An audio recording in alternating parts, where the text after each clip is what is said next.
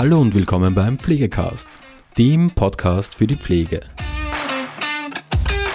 Eine Innovation für alle Menschen, um pflegerisches Handeln in der umfassenden Komplexität an die breite Masse zu bringen. Das ist Tatort Pflege. Alle Folgen des Podcasts Tatort Pflege könnt ihr ab jetzt auch hier bei Pflegecast hören. Ich wünsche euch viel Spaß mit der heutigen Folge.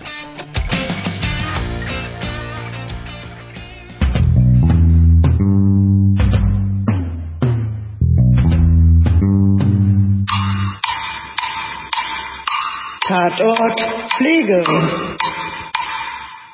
Achtung, jetzt kommt ein bisschen Werbung für einen anderen Podcast, den wir sehr ans Herz geschlossen haben, der super informativ ist und von dem wir auch immer mal ein paar Informationen mopsen, um äh, ja besser dazustehen für euch.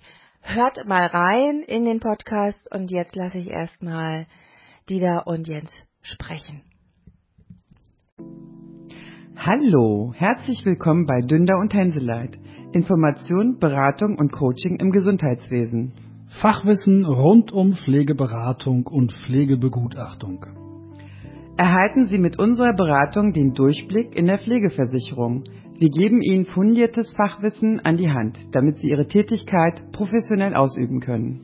Unser Angebot an Information, Beratung und Coaching beinhaltet die individuelle Begleitung für Unternehmen und Selbstständige zu allen Fragen rund um die Pflegeversicherung, insbesondere Aufbau einer unabhängigen Pflegeberatungsstelle, Pflegeberatung in ambulanten Pflegediensten, insbesondere die Implementierung und Weiterentwicklung, Selbstständigkeit als unabhängige Pflegegutachterin, Selbstständigkeit als freiberufliche Pflegesachverständige, Pflegesachverständiger, Aus-, Fort- und Weiterbildungsangebote sowie Coaching für Pflegeberater, Pflegegutachter und Pflegesachverständige. sowie Fortbildung zum Widerspruchsmanagement.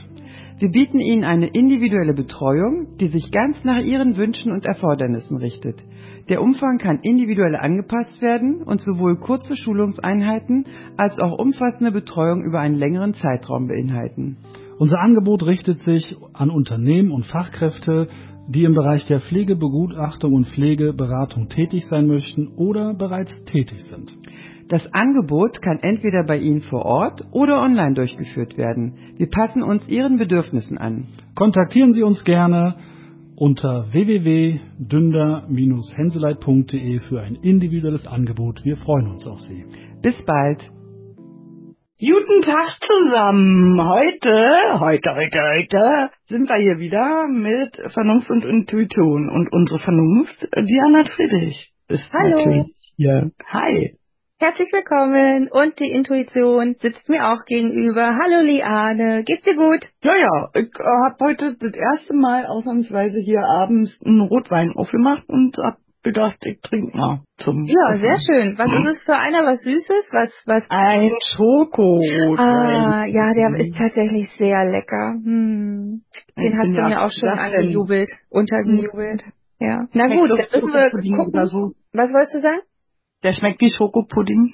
Ja, äh, ja, weiß ich nicht. Also er schmeckt auf jeden Fall gut tatsächlich und und süß ist er auch. Ordentlich süß. Äh, das heißt, wir müssen aber auch zügig machen, bevor dein Promillewert steigt, wenn du zurechnungsfähig bist. Naja, intuitiv dazwischen quatschen kann ich bestimmt auch mit Wein. Hm. Stimmt, ja. Und wir sind ja kein belegbares Brötchen, von daher kriegen wir schon irgendwie hin. Und äh, bevor dir irgendwelche Unfälle passieren, weil du hast ja eine relativ steile Treppe Mhm. äh, in deiner Wohnung oder in deinem Haus, ähm, so dass dir das nicht passiert, was unserem Kandidaten heute passiert hier. Unserem Kandidaten ist es schon wieder so ein Sturzfall mit Schlussprophylaxe und außerdem bin ich die Treppe schon mal Ich runtergefahren. weiß, du hast ja auch böse wehgetan, Ja.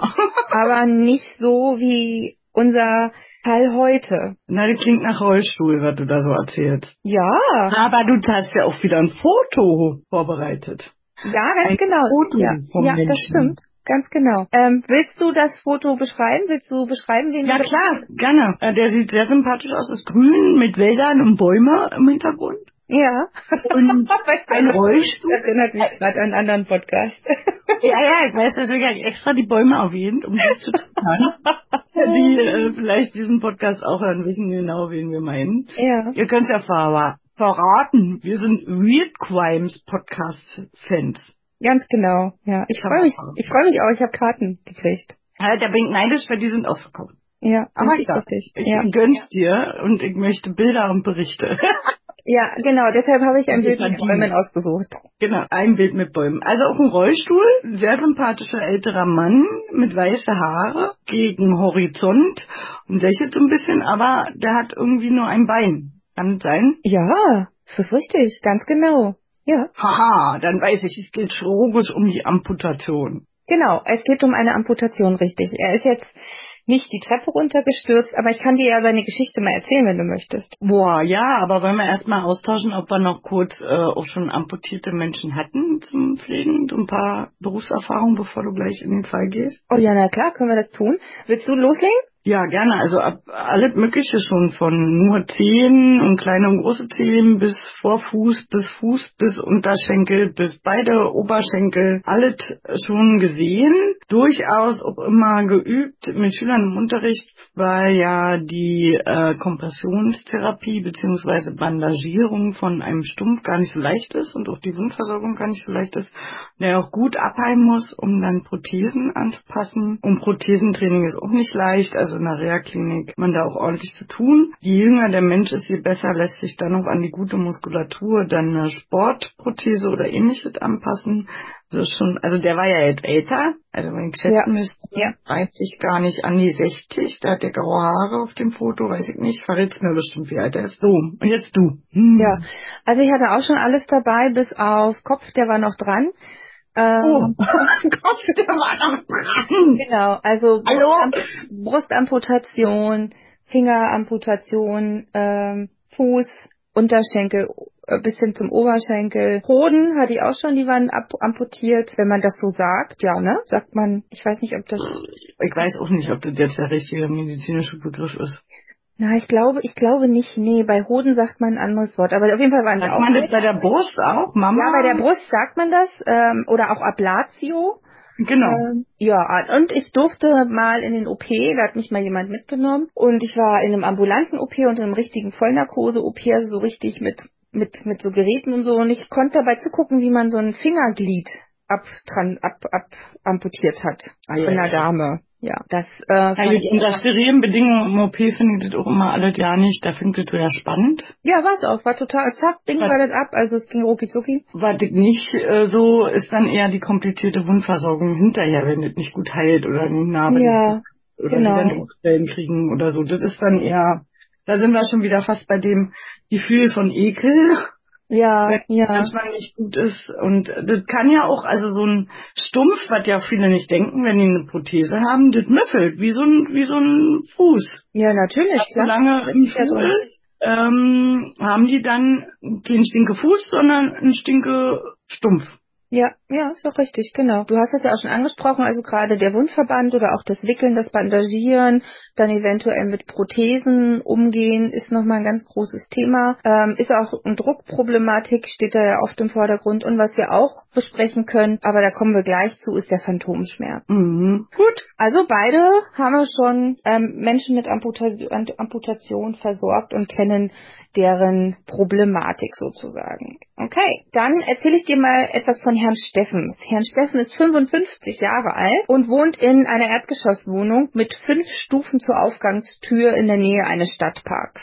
Er ist seit sechs Monaten Witwer und bis jetzt hat er sich alleine versorgt. Er hat seit vielen Jahren einen Diabetes mellitus Typ 2 und vor drei Wo Wochen wurde aufgrund eines diabetischen Gangräns mit massiven Durchblutungsstörungen in die Klinik eingewiesen. Der linke Unterschenkel musste amputiert werden, da alle alternativen Therapien keinen Erfolg brachten. Bis die Wunde am Beinstumpf abgeheilt sein wird, ist Herr Steffens nur mit dem Rollstuhl mobil. Der Transfer vom und in den Rollstuhl bereitet ihm noch Schwierigkeiten und überhaupt der Umgang mit dem Rollstuhl fällt ihm sehr schwer. Er ist dabei auf die Hilfe des Pflegefachpersonals angewiesen.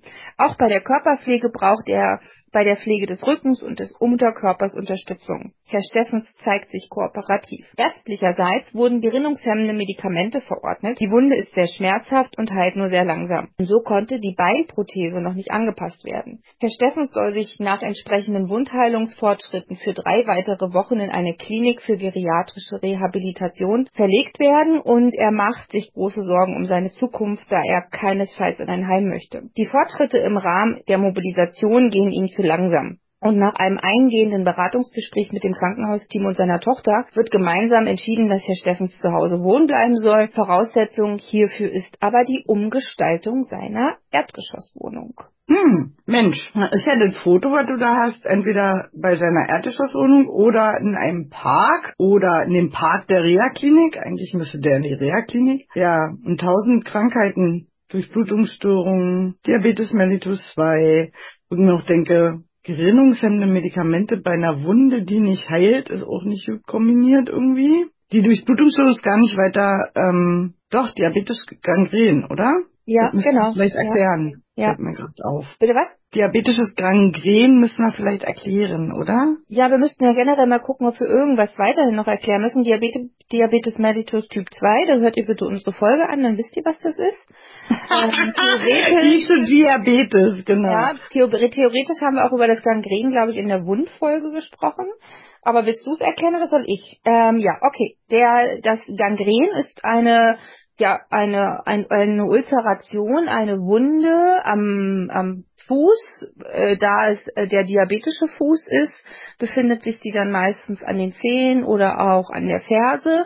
Und Gangren bedeutet auch, dass es voraussichtlich oder vermutlich sehr feucht und sehr belegt ist. Also es ist ein sehr entzündeter, ja, wie soll ich das beschreiben? Entzündeter, matschiger, bitte? Mhm. Entzündeter Wundherd. Ein sehr entzündeter, matschiger Wundherd, der auch nicht gut trocken wird.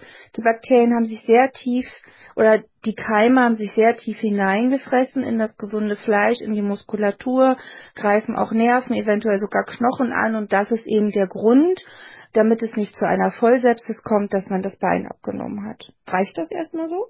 Ja, Diabetes Typ mellitus, äh, Diabetes mellitus Typ 2 sagt man ja eigentlich umgangssprachlich Altersdiabetes, stimmt aber nicht. Kriegt man heutzutage auch sehr jung und da wird ja nur vom Pankreas nur noch minimal Insulin produziert. Hier steht nicht, ob er mit Insulin richtig als Spritzen oder Mhm, mit Ernährung oder mit Tabletten versorgt wird. Ja. Was mich jetzt interessiert, ist diese Durchblutungsstörung. Das nervt mich schon wieder, weil ich weiß, ob die venös oder arteriell ist. Mhm. So. Ob es jetzt ein Ulcus crucis venosum, mixum oder arterium. Ja, das spielt eine große Rolle für die Wundversorgung, für die anschließende Genau. Therapie, genau. Ob du Kompre äh, Kompression überhaupt machen darfst. Deswegen. Ja, ja. Mich gerade das, liegt das nicht weit. Also wir gehen mal davon aus, dass die nicht arteriell ist, sondern venös ist, dass ich dann auch eine gute Wundversorgung mit Kompression mache. Okay, genau, das ist erstmal schon ein wichtiger Punkt. Und ansonsten haben wir hier echt viele Punkte, über die wir sprechen müssen. Und ähm, das ist so ein typisches Prüfungsbeispiel eigentlich auch, weil hier Ja. sehr viel aus allen Kompetenzbereichen dabei ist und vor allem auch ähm, die Beratung zur, Umba zur Umbau einer, zur Umgestaltung einer Wohnung. Das ist ein großes Genau. Thema tatsächlich für Prüfungen. Genau, und auch die Beratung zu Wundheilungsfortschritten, geriatrische Reha, das könnte auch ein, also alle diese Themen, das sind immer sehr äh, große Nebenthemen neben den Krankheitsbildern, die eine Pflegefachkraft auch wissen muss und wo ihr auch eben abgefragt werdet. Genau. Ich habe gerade auch mal nochmal geguckt. Amputation ist ja mega krass alt. Ja, also im 18. Jahrhundert hat man das ja schon gemacht. Ich glaube bestimmt So. schon früher, oder? Also das, Also die das erste Bild der Darstellung, habe ich gerade Ja. nochmal nachgeguckt, war 1493. Ein Bild aus der Kirche, wo eine Beinamputation dargestellt wurde. Also ich, ich vermute, dass man es früher gemacht hat, weil wenn du zum Beispiel in die ganzen ähm, medizinhistorischen Museen gibst, da gibt's ja auch äh, Fußprothesen, da gibt's ja Zehenprothesen aus Holz, aus Kupfer, aus stimmt. Stahl. Ich vermute wirklich, dass das schon was ganz Altes ist, aber du wirst recht haben, es wird wahrscheinlich auch gar nicht so viel ähm, Dokumentationen darüber geben oder ähm, ja, überleg mal früher, äh, irgend, nach irgendeinem Krieg, zack, wurde der Arm abgeschnitten, da kam ein bisschen Feuer drauf, dass die Wunde heilt und dann, ja. leiten ja auch so ein bisschen nach äh, Stadien und Indikationen ein.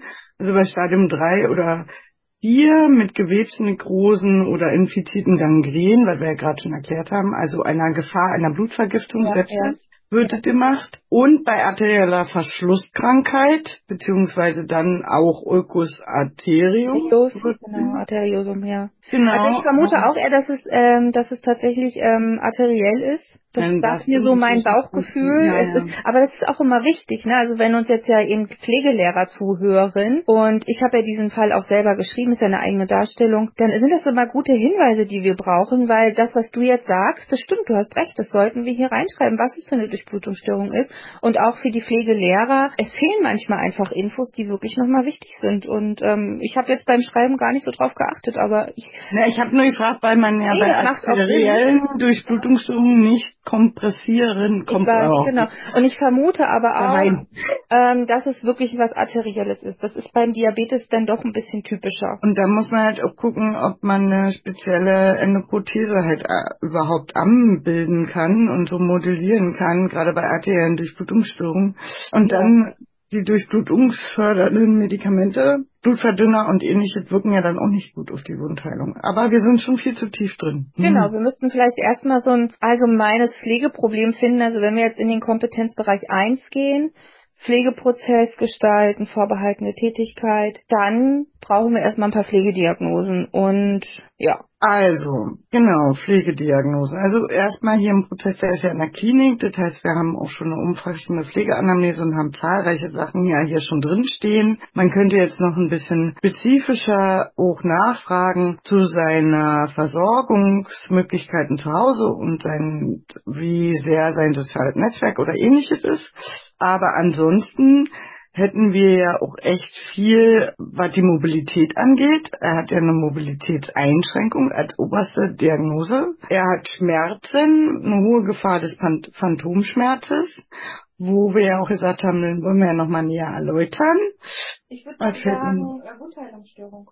Wundheilungsstörung, genau. Dann hat er die Durchblutungsstörung, die ja auch ganz klar als ähm, Pflegediagnose definiert ist. Er hat zwar einen ausgeglichenen äh, Flüssigkeitshaushalt und da auch Bereitschaft mitzuarbeiten. Die Mobilität im Bett ist durchaus vorhanden, aber der Transfer ist beeinträchtigt. Die Rollstuhlmobilität ist noch beeinträchtigt. Gehen ist komplett erstmal noch nicht möglich, weil der Stumpf noch nicht angepasst wurde und die Prothese nicht angepasst wurde. Also Gehen ist nicht möglich beziehungsweise sehr doll beeinträchtigt. Er hat also ein Inaktivitätssyndrom, Selbstversorgungsdefizit vielleicht beim Kleiden und Pflegen des äußeren Erscheinungsbilds, Selbstversorgungsdefizit in der Haushaltsführung, ob der zu Hause alles dann so sauber machen kann. Ja, genau, genau. Ja, auch die Unsicherheit noch, ne? Also Ja. ähm, mit, mit der neuen Lebenssituation und dieser neuen Körperbild, mit diesem neuen Körperbild zu leben, ne? Körperbildstörung vielleicht oder Bewältigungs Ja. Störung im Coping, ob er damit so jetzt mit diesem Ver also mit diesem neuen Körperbild und der Behinderung in Anführungsstrichen, also im Verlust eines Körperteiles sich so compliant zeigen kann, ist ja hier noch nicht so richtig klar. Genau. Ja, das ist erstmal alles, was mir an Pflegediagnosen Und einfällt. das ist eine Menge. Und jetzt müssen wir priorisieren, ne? Also wir Mhm. halten ja immer unsere Auszubildenden an zu priorisieren. Also von dem, was das Fallbeispiel hergibt, würde ich klar die Mobilität nach vorne setzen, weil das ist ja sein großer Wunsch, da mobiler zu werden. Das scheint auch seine Höchstpriorität zu sein aus dem Fallbeispiel. Und damit würde mit mir einhergehen das Coping, dass er da auch bewusster sich werden muss, welche Sachen er zum Beispiel nicht mehr kann, wie die Haushaltsführung. Ja, also und Schmerz. Ja. Also für mich wäre Mobilität, Coping und Schmerz. Hm, und Wundheilungsstörung wäre es bei mir noch. Gut, ja, okay, vier. Ja, stimmt. Die hat ja schon wieder fast verdrängt. Korrekt. Aber da gehe ich auch mit, genau. Und ähm, dann müssten wir halt später überlegen, wie können wir ihm helfen. Ne? Also wir bräuchten dann Maßnahmen. Die machen wir natürlich jetzt im, im Folge der Analyse, also so, ne? Aber eine, eine ganz wichtige Lösung ist halt Patientenedukation. Beraten, informieren, Mhm. anleiten und zwar zu sehr, sehr, sehr, sehr vielen Themen. Also er kriegt wahnsinnig viele Ist Informationen. ja schon in einem nächsten Kompetenzbereich. Genau, ich habe jetzt so sanft drüber geleitet. Ähm, Kompetenzbereich 2. Genau. Und ähm, die Patientenedukation beinhaltet Informationsgabe und informieren müssen wir hier zu sehr vielen Bereichen, nämlich Ernährung, Wundversorgung, Genau, Blutzuckerwerte, Blutgefäße, diabetische Fuß, Umgang mit seiner Wunde, korrekt. Mobilität generell, Risikofaktoren, Sturz und eins der wichtigsten Punkte eben auch die Voraussetzung, also die Umgestaltung seiner, seines Hauses, beziehungsweise nicht wir müssen ihm beraten, wie groß die Badewanne oder die Dusche jetzt wird und wie viel Quadratmeter da jetzt sonst was gemacht wird oder wer hier die Türschwellen rausnimmt, sondern wir müssen ihm sagen, wo geht er hin, was ungefähr kann er sich vorstellen, was kann er verlangen, wie ist der Ablauf. Wir müssen ihn natürlich jetzt nicht beraten, welche Fliesen er jetzt in seine äh, Nee, aber wir müssen dann, also passt im nächsten Kompetenzbereich, wissen dann, wen er sich wenden kann. Genau, richtig. Da gibt's ja auch eine ganz tolle Internetseite www.nullbarriere.de, die sagt, welche DIN-Normen die Architekten hat, die Hilfsmittelhersteller hat und dass man auf alle Fälle zum Sanitätshaus muss und dass er ja auch hier dann für, für den Umbau auch Geld bei der Krankenkasse und so beantragen kann, weil der dann schon wieder rechtlicher Bereich ist. Im genau, also dann immer alles manchmal. Genau, also die Information, also die Patientenedukation, das ist ein ganz großes Thema. Wo müssen wir auch schauen, dass wir uns eben interprofessionelle Hilfe leisten oder holen, ähm, wo wir damit in den nächsten Kompetenzbereich gehen. Aber halt, wir trotzdem ich würde Ihnen überlegen, was fehlt noch in Kompetenzbereich 2?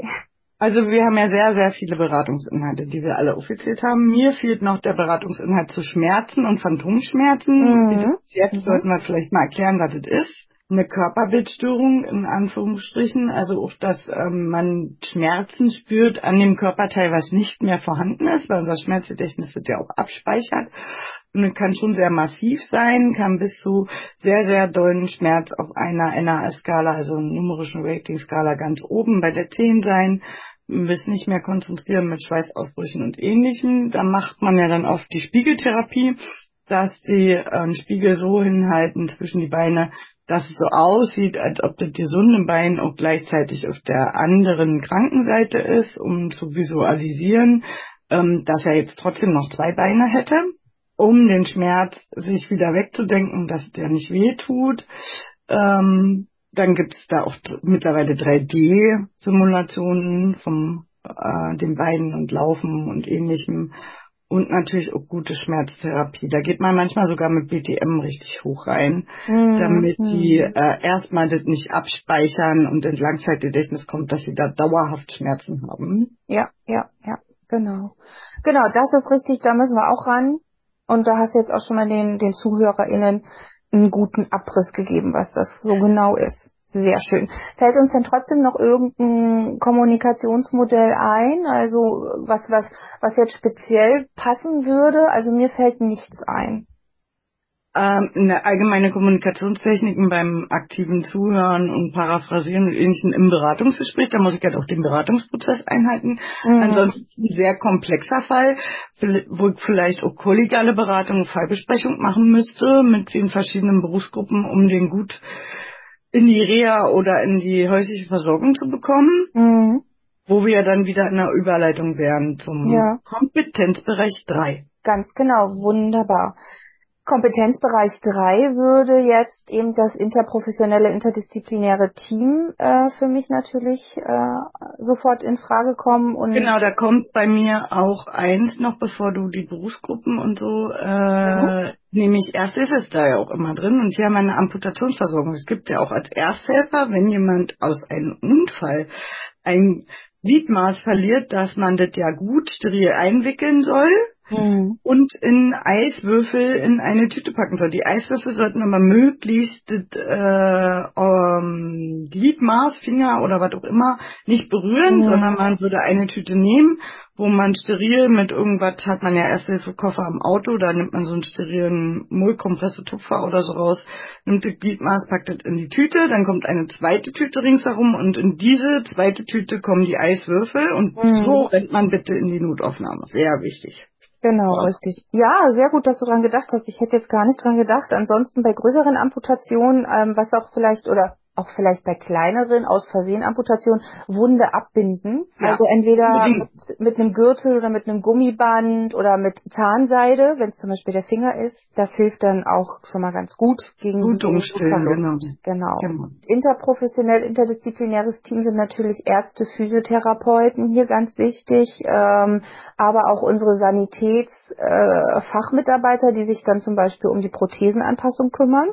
Da gibt's ja auch spezielle eine ganz spezielle Berufsgruppe für, die sich nur mit Prothesen beschäftigt und Prothesenanpassung. Dann haben wir unsere ähm, ja, Ernährungsmanagement vielleicht wegen der Wunde. Wir haben vielleicht eine spezielle. Und dem Diabetes? Eine Pain Nurse, genau. Korrekt. Wir haben Sozialarbeiter. Wir haben die Wundexpertin mit dabei, Sozialarbeiter, ja, eventuell auch psychologische Unterstützung. Da müssen wir mal gucken. Genau. Aber für mich wirkt der ganz gefestigt. Der will eigentlich jetzt Ah, loslegen, nee, ja? doch. Also da immer, wenn du einen Ja. Körpertag verlierst, ist es vielleicht ganz gut, wenn man ein paar Gespräche führt, oder? Auf jeden Fall, aber er wirkt erstmal per se ganz gefestigt und will voran und geradeaus und schaut nach vorn.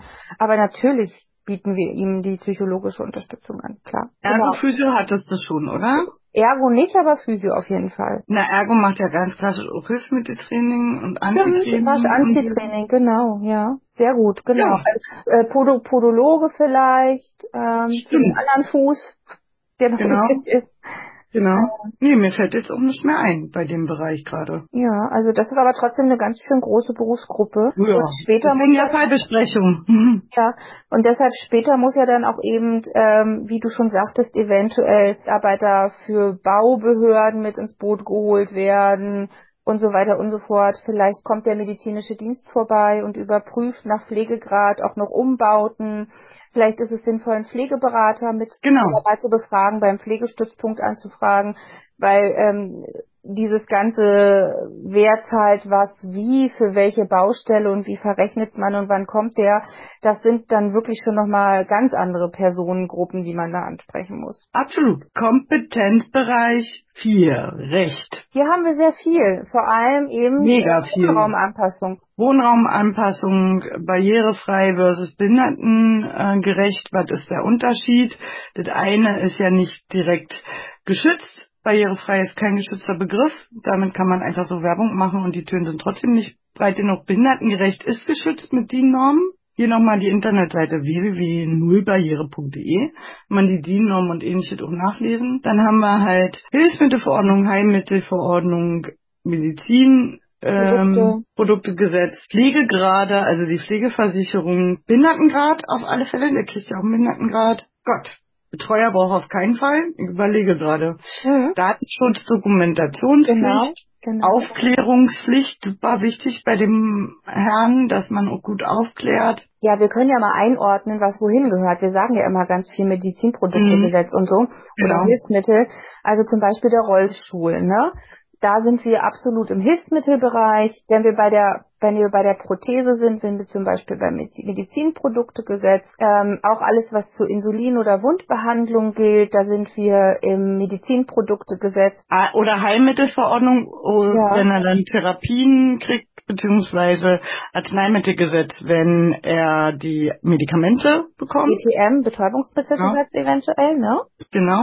Wegen den Schmerzen. Also, dass man auch mal die richtige Zuordnung hat, weil ihr hört uns Sehr ja gut. immer oft die Überschriften nennen, aber es macht ja auch mal Sinn, kurz was zu verorten, damit ihr das ein bisschen genauer sortieren könnt für euch im Kopf. Genau, und später dann vielleicht auch Hilfsmittel wie dann eben Krücken oder der Gehstock, weil wenn er ja eine Prothese hat, die wirklich mal passt, dann könnte er sogar ohne Hilfsmittel normal laufen, aber Sinn macht es in dem Alter und bei den Vorerkrankungen auf jeden Fall mit Gehhilfen oder auch, ja, so einen, so einen typischen Dr. House Gehstock vielleicht zu arbeiten, ne? Genau. Äh, vielleicht schafft es ja auch, also er ist ja jung, 55 Jahre, dann vom Training, wenn er eine gute Reha macht, die sind ja dann aber mitunter sogar fünf, sechs Monate lang, bis sie dann vollständig ohne ähm, Hilfsmittel laufen können, also nur noch mit der Prothese. Dauert schon, die können ja auch Fahrrad fahren damit und all so eine Sachen, sogar Auto fahren, aber da muss man sich dann halt auch schon ein halbes Jahr Zeit nehmen, gut zu trainieren. Ja, genau.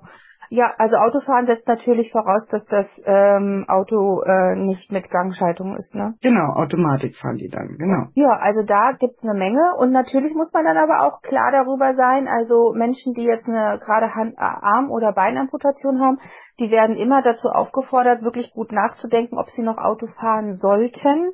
Genau. Äh, ich würde gerne mal ausnahmsweise, wir machen ab und zu was Neueres und äh, kam ja auch als Feedback, ein bisschen ausführlicher zu einem der Gesetze was erzählen. Hier habe ich mich entschieden, diesmal für Medizinproduktegesetz. Es gibt auch eine Medizinproduktebetriebsverordnung. Das Medizinproduktegesetz wird abgekürzt äh, mit MPG weil das also alles drei Buchstaben, die groß geschrieben werden. Und die Medizinprodukte-Betriebsverordnung sagt, wenn in einem Betrieb halt Medizinprodukte vorhanden sind, muss man sich gegenseitig schulen. Man muss auch vom Hersteller geschult werden, einmal im Jahr. Man muss auch ein Medizinprodukte-Nachweisheft haben, wo man dann auch als Qualitätsstandard auch sagt, wer seine Mitarbeiter sind und ob die alle in allen Medizinprodukten gut auch geschult wurden. Unter Medizinprodukten fallen zum Beispiel Perfusoren, sogar ein Blutzuckermessgerät, ein Blutdruckmessgerät, die müssen auch einmal jährlich gewartet werden, machen meistens Hausmeister oder Medizinproduktebeauftragter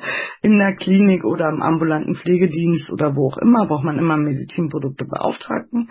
Und oft kommen auch die Hersteller oder die haben dann an den Pflegebetten auch so ein Siegel drauf, wann das, das nächste Mal gewartet werden muss. Und hier haben wir ja natürlich die Medizinprodukte, die er braucht für seinen Blutzucker, also ein Blutzuckermessgerät zum Beispiel ähm, und natürlich auch das Medizinprodukt, die Prothese. Deswegen bietet sich das hier an, ein bisschen ausführlicher zu reden. Grundsätzlich sagt man, das sind physikalische Gegenstände, die eine therapeutische Wirkung haben oder technische Gegenstände, die aber auch aus Instrumentenstoffen und anderen Zubereitungen entstehen können, um im Gesundheitswesen speziell angewendet zu werden. Sie brauchen immer eine Zulassung, eine Studie, werden eingetragen. Im Markenzugangsvoraussetzungen gibt es nun mal, dass man hier Sicherheits- und Leistungsanforderungen braucht und Qualitätsentwicklungen braucht und Qualitätssysteme als Hersteller. Man muss auch Bewertungen von Kliniken einholen. Wenn man jetzt zum Beispiel einen neuen Defibrillator entwickeln möchte, muss man halt Bewertungen von Kliniken und Studien einholen und muss sicherstellen, sicherstellen, dass es einwandfrei funktioniert, die Sicherheit der Pflegeempfängerinnen sowie der anderen Anwenderinnen, also dem Pflegefachpersonal, sichergestellt ist. Und dann gibt es immer eine ISO-Norm, einen entsprechenden Aufkleber auf dem Gerät und auch ein Meldesystem, um zu gucken, wenn da Fehler sind, dass man das dann auch melden kann und auch äh, die klinischen Daten müssen veröffentlicht werden es gibt für diverse Sachen auch ethische Kommissionen, die dann sagen, ob bestimmte Medizingeräte wie ein Hirnschrittmacher, wenn wir jetzt weiterdenken, gegen künstliche Intelligenz und Chip und äh, pflanzen uns irgendwann in ihr Hirn ein, gibt es bestimmt eine Ethikkommission, die sagt, hm, finden wir doof.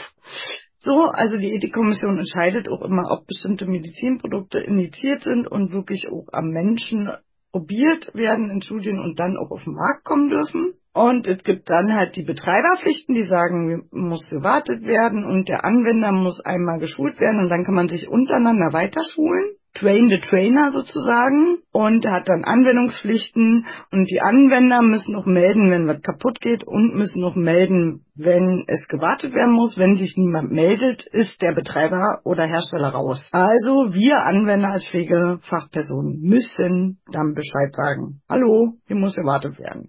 Das sind die Pflichten. Ich glaube, das reicht erstmal, oder? Ein Gerätepass hat vielleicht jeder schon mal gesehen. Den muss man dann noch ausfüllen liegt ja an den meisten Kliniken oder ambulanten Pflegediensten, dass man halt weiß, welcher Mitarbeiter ist in welchen Geräten geschult. Mhm. Ja.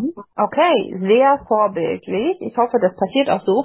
Und wenn ihr zu Hause seid und ein, und ein, und sogar Messgerät habt oder irgendwelche anderen Geräte und ihr wisst gerade nicht, oh, das habe ich schon fünf Jahre, hier hat noch nie jemand drauf geguckt, dann fragt doch auch einfach mal im Sanitätshaus nach oder in der Apotheke. Auch die können genau. unterstützen und helfen. Genau. Und ähm, ja, das war jetzt schon ein ganz ausführlicher Rechtsbereich und auch ein großer Rechtsbereich und wie gesagt, ähm, mündlich prüfungsrelevant, so wie aber auch schriftlich prüfungsrelevant. Genau. Jetzt haben wir noch einen Kompetenzbereich übrig. Kompetenzbereich 5? Genau. Pflegewissenschaft und der ethische Bereich sozusagen? Genau. Also ganz ausformuliert, berufsethische Wertehaltungen und Einstellungen reflektieren und begründen. Oder das eigene Handeln auf Grundlage von wissenschaftlichen Erkenntnissen. Ne? Genau. genau. Ja, und ethisch gesehen, ja, man muss ihn halt aufklären und beraten zum Thema äh, Amputation.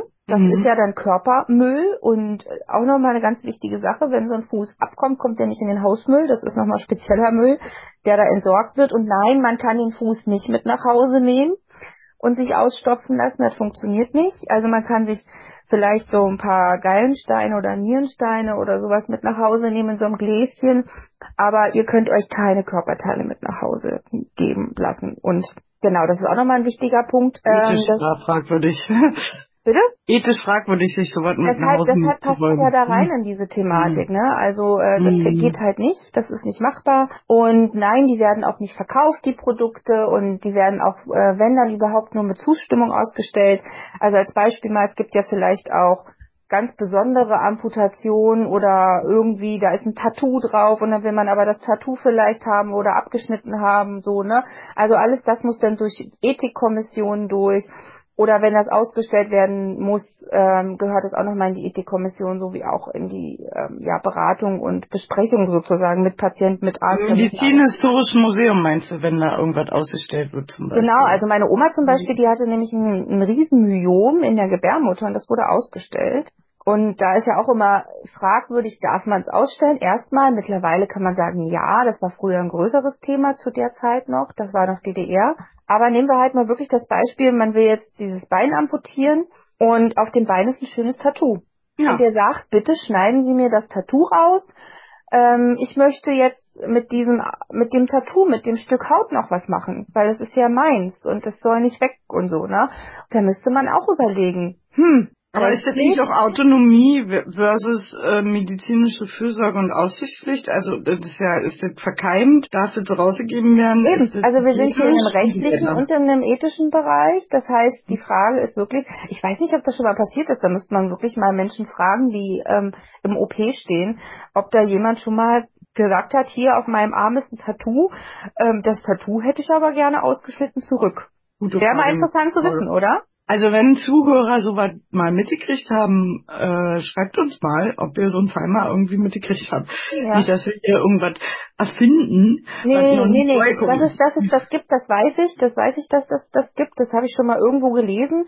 Ich erinnere mich leider nur nicht mehr daran, wie es ausgegangen ist, ob derjenige das mit nach Hause nehmen durfte oder nicht. Und ähm, ja, da ich jetzt nicht nebenbei googeln möchte, ähm, können wir das ja vielleicht nachreichen, vielleicht entdecke ich das ja noch irgendwo. Äh, Genau. Aber ich erinnere mich, dass es solche Sachen gibt und dann wird halt immer hier ethisch debattiert, darf man, darf man nicht und so weiter und so fort. Genau. Okay, also ethisches äh, Problematik eben nur die Kommt aufs Amputation. Tattoo an. Also ein Hakenkreuz würde ich niemandem mitgeben wollen, ja. okay. Ähm, da kann man ja vielleicht aus Versehen Schnitt reinmachen oder so. Es ist kaputt gegangen. Ah, okay. Ähm, Ethik haben wir abgehakt. Genau, kommen wir in den pflegewissenschaftlichen Bereich und wir können ja erstmal ganz profan, weil das geht am schnellsten, die ganzen äh, Expertenstandards aufzählen. Mobilitätsförderung, Genau. Integrität der Haut, Dekubitusprophylaxe, Sturzprophylaxe. Das sind die vier wichtigen. Schmerz, Schmerz, Oh, Schmerz, sorry. Schmerz. Schmerz und chronische Wunde. Also der, Stot, habe ich schon gesagt. Ähm, ja? also a- eigentlich alle Expertenstandards, passt alle. fast alle passen auf den Mann. Also darum sind Entlassungsmanagement.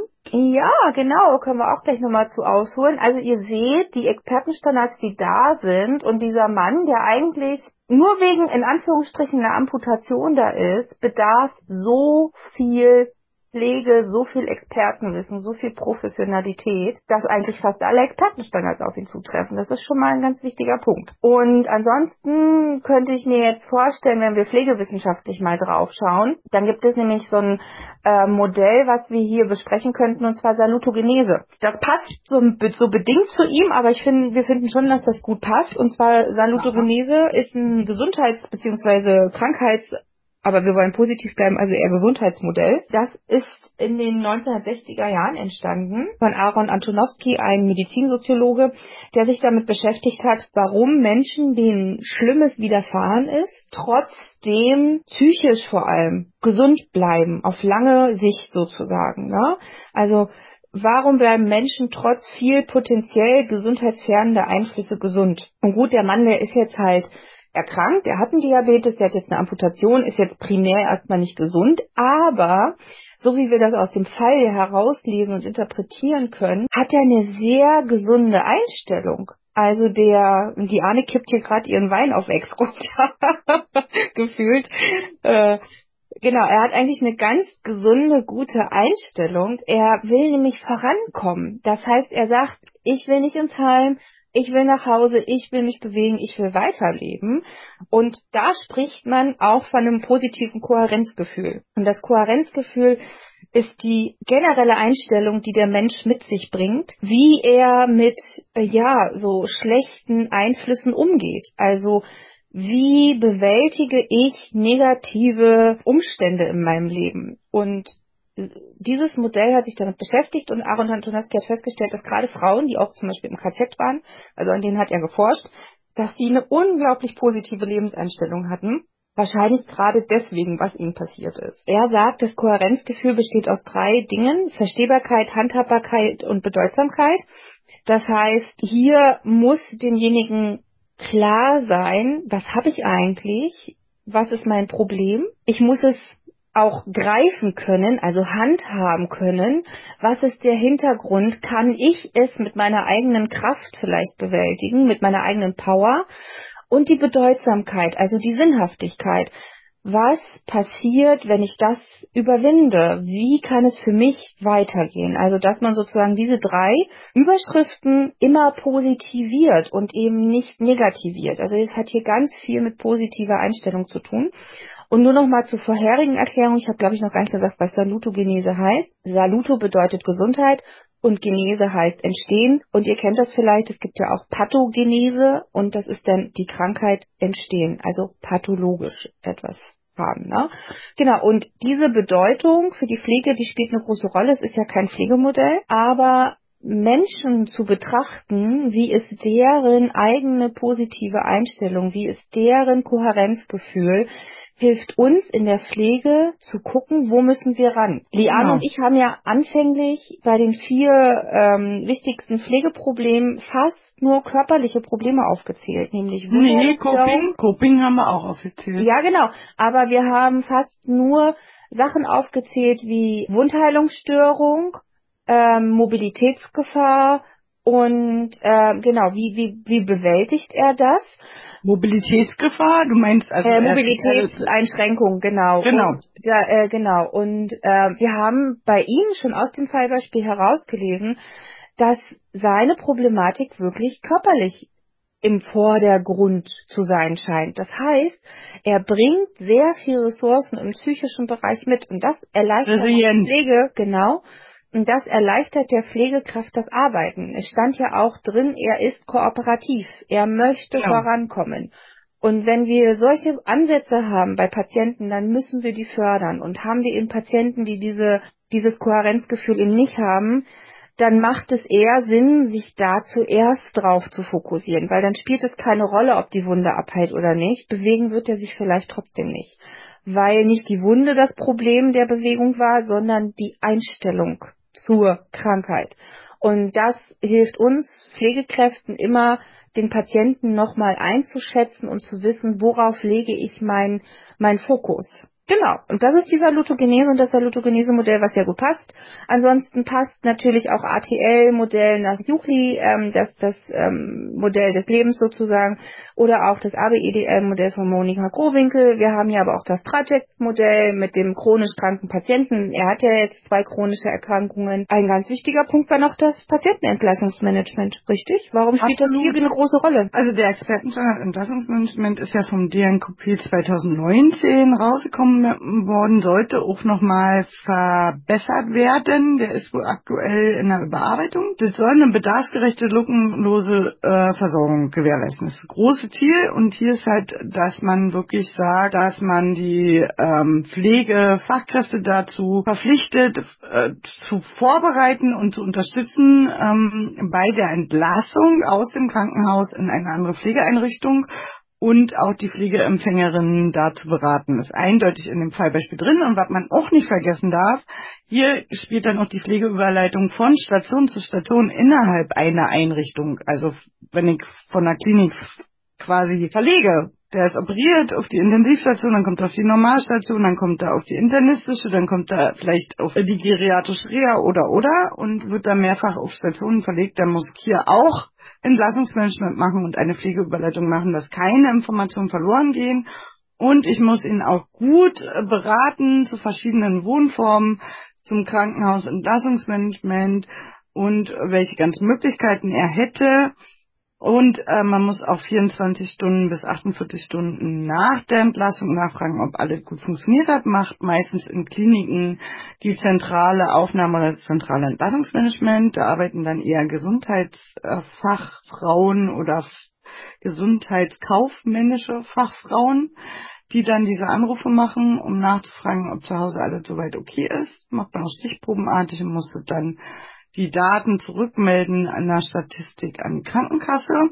Und spätestens 24 Stunden vor Entlassung muss eine Entlassung aus einer Pflegeeinrichtung, egal ob egal welche Setting das ist, auch wenn es jetzt eine akute Verlegung vom Heim ins Krankenhaus ist oder von ambulanten Pflegedienst zurück ins Heim ist, wenn man da Überweisungen hat und die äh, steht an, dass der Patient wieder in die Klinik muss, muss man 24 Stunden vorher alles organisiert, zusammengepackt, Medikamente mitgegeben haben, Hilfsmittel mitgegeben haben, entsprechende Versorgung sichergestellt haben, einen Pflegeüberleitungsbogen schriftlich ausfüllen und den Patienten dazu nochmal beraten haben. Das gilt immer bei einer Überleitung, egal ob aus der Klinik raus, in die Klinik rein oder in anderen Pflegesettings oder zwischen Stationen ist. Immer zu gewährleisten, dass die Versorgung kontinuierlich bleibt und keine Informationen verloren gehen. Wunderbar. Eine ganz wichtige Klausurfrage ist da immer, ähm, was hat der Drehtüreffekt mit dem Patientenmanagement oder Entlassungsmanagement zu tun? Ja, Jetzt soll ich wieder den Schüler spielen. Nein, musst du nicht. Ich kann die auch selber beantworten. Also der Drehtüreffekt ist ja wie eine Drehtür. Das heißt, der Patient, wenn er nicht vernünftig im Entlassungsmanagement versorgungsmäßig beraten wurde, nicht genügend Hilfsmittel mitgegeben wurde, keine nachsorgende Einrichtung äh, oder kein Pflegedienst organisiert wurde und kein Arzt da ist, der den ambulant irgendwie weiter betreut, dann haben wir einen Drehtüreffekt, dann kommt er ziemlich schnell nach zwei, drei Tagen zurück in die Klinik. Das kennt man natürlich auch vom Pflegeempfängerinnen des äh, nicht häuslichen Milieus oder Drogensüchtigen oder ähnlichem, wenn da keine gute Nachsorge und Auf Fang ist oder WG ist oder Betreuer ist oder ähnliches, sind die sehr schnell wieder in der Klinik. Aber es gilt auch für alle anderen Patienten, habe ich selbst auch erst wieder erlebt im engeren Familienkreis. Das war dann gerade mal eine Woche, wenn dann nicht vernünftig organisiert wird und dann der Angehörige oder die Angehörigen nicht pflegen können oder nicht schaffen und der Zustand zu schlecht ist und man keinen Pflegedienst beantragt hat, weil wenn der Sozialdienst das per Eilantrag aus der Klinik rausmacht, kommt der MDK innerhalb von ein bis zwei Tagen. Mhm. Ist der Patient zu Hause und müssen die Angehörigen das selber beantragen, kann es drei, vier, fünf, sechs Wochen dauern, bis mhm. der Antrag durch ist und jemand zur Besichtigung kommt. Und dann muss so lange der Angehörige selber pflegen, hat aber gar keine Ahnung. Dann können wir ja von zwölf bis mittags zählen, dass sie nach ein bis zwei Wochen eigentlich wieder an der Klinik liegen. Von zwölf bis mittags zählen, das ist auch ein schöner Satz. Den werde ich mir mal merken. Der ist sehr, sehr schön. Ja, genau, das ist, das ist, und genau das ist aber eine ganz wichtige Prüfungsfrage, dass ihr begründen könnt, warum dieses Entlassungsmanagement, was einem eigentlich so langweilig und trocken vorkommt, aber so wichtig ist, weil das auch viel mit Geldern zu tun hat, ne? Der Patient, der dann wiederkommt, der kriegt nämlich dann nicht nochmal eine extra, der wird nicht nochmal extra berechnet. Das heißt, alles, was dann gemacht wird, außer der kommt mit einer neuen Diagnose, dafür kriegt die Klinik kein Geld. Das sind ja auch nochmal so ganz wichtige, aber weniger Geld. Ähm, das sind nochmal ganz wichtige Faktoren, ja. die auch dazugehören. Ne? Also ja. das ist auch ein Geldfaktor und natürlich eben auch ein Pflegefaktor. Und was auch oft jetzt in den Examenspersonen gefragt wird, ist natürlich, dass man die Struktur, Prozess- und Ergebniskriterien aus dem Expertenstandard auseinanderhalten soll. Also man soll dann sagen, ähm, welche Maßnahmen sagt der Expertenstandard Entlassungsmanagement in den Strukturkriterien, nämlich dass es eine zentrale Aufnahme und Entlassung gibt, dass die äh, Struktur der Klinik so ist, dass es überhaupt gemacht werden kann, dass es dafür Dokumente gibt, dass die Leute dazu geschult werden, dass die grundsätzliche Struktur Da ist. Und die Prozesskriterien des Entlassungsmanagementstandards sagen aus, welche konkreten Maßnahmen mache ich, nämlich den Beraten zu mhm. Umbau, die Angehörigen mit dazu hole, Termine mache für Beratung, zu Wohnformen berate, dass ich frage, welche Hilfsmittel, welche Sachen mitgegeben werden, ob es einen ambulanten Arzt gibt, wo der Arzt befinden soll, dass ich den Pflegeüberleitungsbogen ausfülle und mitgebe und alles erkläre und noch andere Medizinprodukte oder Hilfsmittel wie Inkontinenzprodukte, Verbandstift, äh, Verbandsmittel, Verbandstoff mhm. mitgebe für zwei, drei Tage und so weiter. und dass die Entlassung rechtzeitig 24 Stunden mindestens vorher stattfinden, also angekündigt werden muss, muss auch einen Transport organisieren und so weiter und so fort. Ja, und ja. dass die eine sich vorbereiten kann, nicht äh, so morgens entscheiden, sie werden nachmittags rausgeschmissen, ist Mhm. nicht. Also sagt der Expertenstandard zumindestens, dass das nicht sein soll. Und äh, die Ergebniskriterien ist halt die Evaluation, dass 48 Stunden danach nochmal angerufen werden soll, dass Pflegeüberleitung auch stattfinden soll per Telefon, dass man die nachsorgende Anrichtung, den ambulanten Pflegedienst nochmal anruft, macht er oft unten die Zentrale bei Kliniken, ansonsten muss man selber hinterher telefonieren, ihr kennt das auch vom ambulanten Pflegedienst oder vom Heim an, ihr kennt das bestimmt auch. Man Ich habe das noch nie erlebt, dass anrufen muss. Noch nie. Ich habe also Doch. hat noch nie jemand bei mir aus der Klinik angerufen hat gefragt. Nein, aber ich habe hinterher telefoniert. Ja, genau, ja, der den Klinik habe ich immer in der Klinik angerufen und habe gesagt, was soll denn das? Hier fehlt ja die Hälfte so. Ja, genau, genau. Also eher den Weg, den kenne ich, richtig. Ja, aber eigentlich soll der ja andersrum sein. Und man muss das auch statistisch erfassen, wie gut funktioniert das Entlassungsmanagement. Deshalb ja diese Anrufe und das muss auch an die Krankenkasse weitergeleitet werden und muss auch evaluiert werden, ob die Maßnahmen und Beratungen was helfen. Genau. Ja. Aber du wirst lachen. Ich habe ja, wenn ich meine, wenn ich mal einen Patienten oder so eingeliefert hatte, ich weiß nicht, ob ich es auch bei allen gemacht habe. Auf jeden Fall, wenn ich jemanden eingeliefert hatte, habe ich immer so ein, zwei Tage später nochmal im Krankenhaus angerufen und nachgefragt. Die waren immer ganz erstaunt. Wie, was wollen Sie denn von uns? Und ich so, na, ich wollte mich erkundigen. Na, wir dürfen Ihnen ja gar keine Auskunft geben und so, ne? Und ich so, nee, es geht mir ja auch darum, ob Sie alle Dokumente haben. Haben Sie noch irgendwelche Fragen? Haben wir was vergessen? Ach so. Die waren immer, die sind völlig vom Glauben abgefallen, wenn man mal Okay. mitgedacht hat. Wir versuchen für euch mitzudenken, deshalb gibt es uns, damit ihr es einfacher habt in den Prüfungssituationen, damit ihr nochmal besser eure ähm, Gedanken sortieren könnt, eure Inhalte sortieren könnt. Wenn ihr Fragen, Anregungen, Kritik habt, meldet euch gerne. Ähm, ihr findet uns auf Instagram, auf Facebook, auf TikTok, auf LinkedIn. Ähm, wir haben eine eigene Webseite. Schaut da einfach mal rein. Genau. Unter Tatort Pflege minus oder unterstrich der Podcast. Und ja, bleibt uns treu, hört uns weiter, gebt uns Aber wir Feedback. wollen uns noch nicht verabschieden. Ich muss ja noch zusammenfassen, oder? Ja, genau, du hast vollkommen recht. Du musst jetzt noch zusammenfassen, aber ich habe jetzt einfach schon Also der Wein ist noch nicht so in meinem Gehirn. Das Ja, aber ich habe schon mal vorgearbeitet. Sehr gut, du hast deinen Werbeslogan, also den offiziellen Part, äh, folgt uns überall, teilt uns, äh, macht Werbung für uns und seid Genau. Fans. Das hast du schon gemacht, sehr brav. Ähm, also, Zusammenfassung. Die Zusammenfassung. Kompetenzbereich 3, äh, Quatsch. Siehst du, da Eins. wirkt der Wein doch Ja.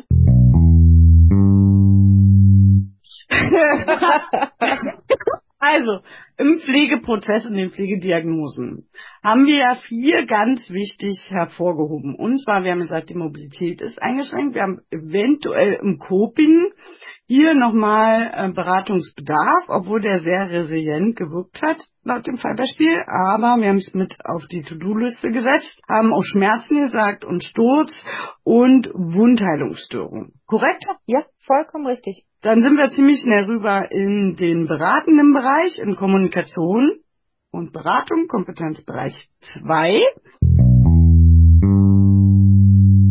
Mhm. Und hier haben wir sehr, sehr viele Beratungsinhalte und den Beratungsprozess hervorgehoben und haben gesagt, hier Sturz, die Wunde, Ernährung, Wundheilungsstörung, Diabetes, Mobilitätssturz, Prophylaxe beraten, ähm, beraten zu Wohnformen, beraten zu Wohnungsumbau, Beratung zu Pflegegrad, Behindertengrad, hast du nicht gesehen. Fallbesprechungen, weil ja ein Fall ist, wo wirklich viele Berufsgruppen zusammenarbeiten können, müssen, sollten, dürfen und sind dann übergeglitten in den Kompetenzbereich 3 und haben zahlreiche Berufsgruppen aufgezählt.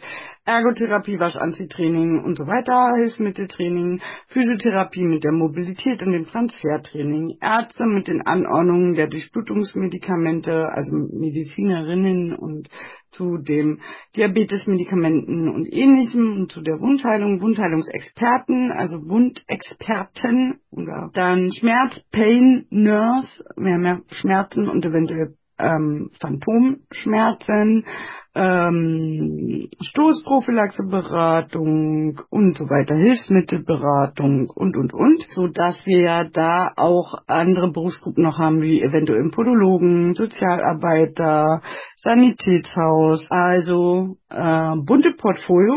Ich hoffe, ich habe niemanden vergessen.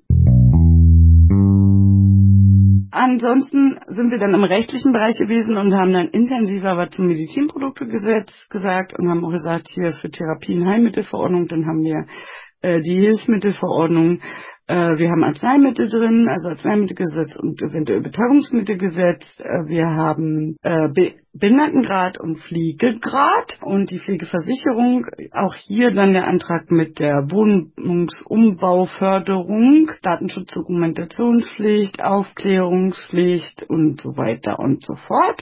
Haben dann im Kompetenzbereich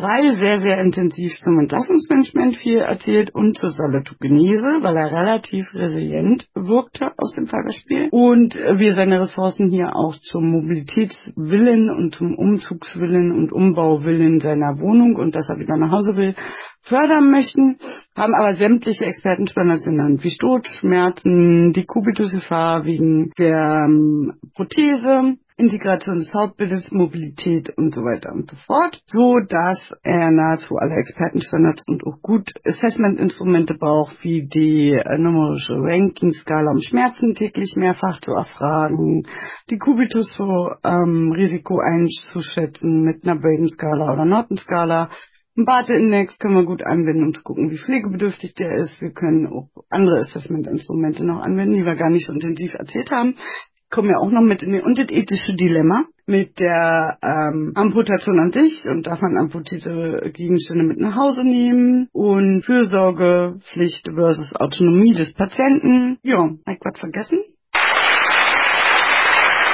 Ich glaube, es hat alles gepasst. Ganz herzlichen Dank fürs Zusammenfassen. Gut, hat doch noch funktioniert. Also war nur ein Glas Wein, nicht, dass jetzt alle denken, jetzt auf, weiß ich wie viel. Ich habe ja auch nur gesagt, du, ein Glas Wein, wir haben nie von mehr gesprochen. Der auch sehr lecker schmeckt, ne? Das haben wir auch festgehalten. Ja. Den kennen wir. Genau. Und ähm, ja, vielleicht mache ich mir auch noch ein Weinchen auf, glaube ich aber eher nicht. Vielleicht die nächsten, vielleicht die nächsten Tage, mal gucken. Jetzt hast du mich auf jeden Fall angesteckt, getriggert damit. Und ähm, ja, mein Satz, mein, meine Werbung bin ich ja schon losgeworden. Dann bleibt uns ja nichts anderes äh, übrig, als euch eine schöne Woche bis zum nächsten Mal zu wünschen. See you later, Alligator. Kakao. Tschüss mit Ö.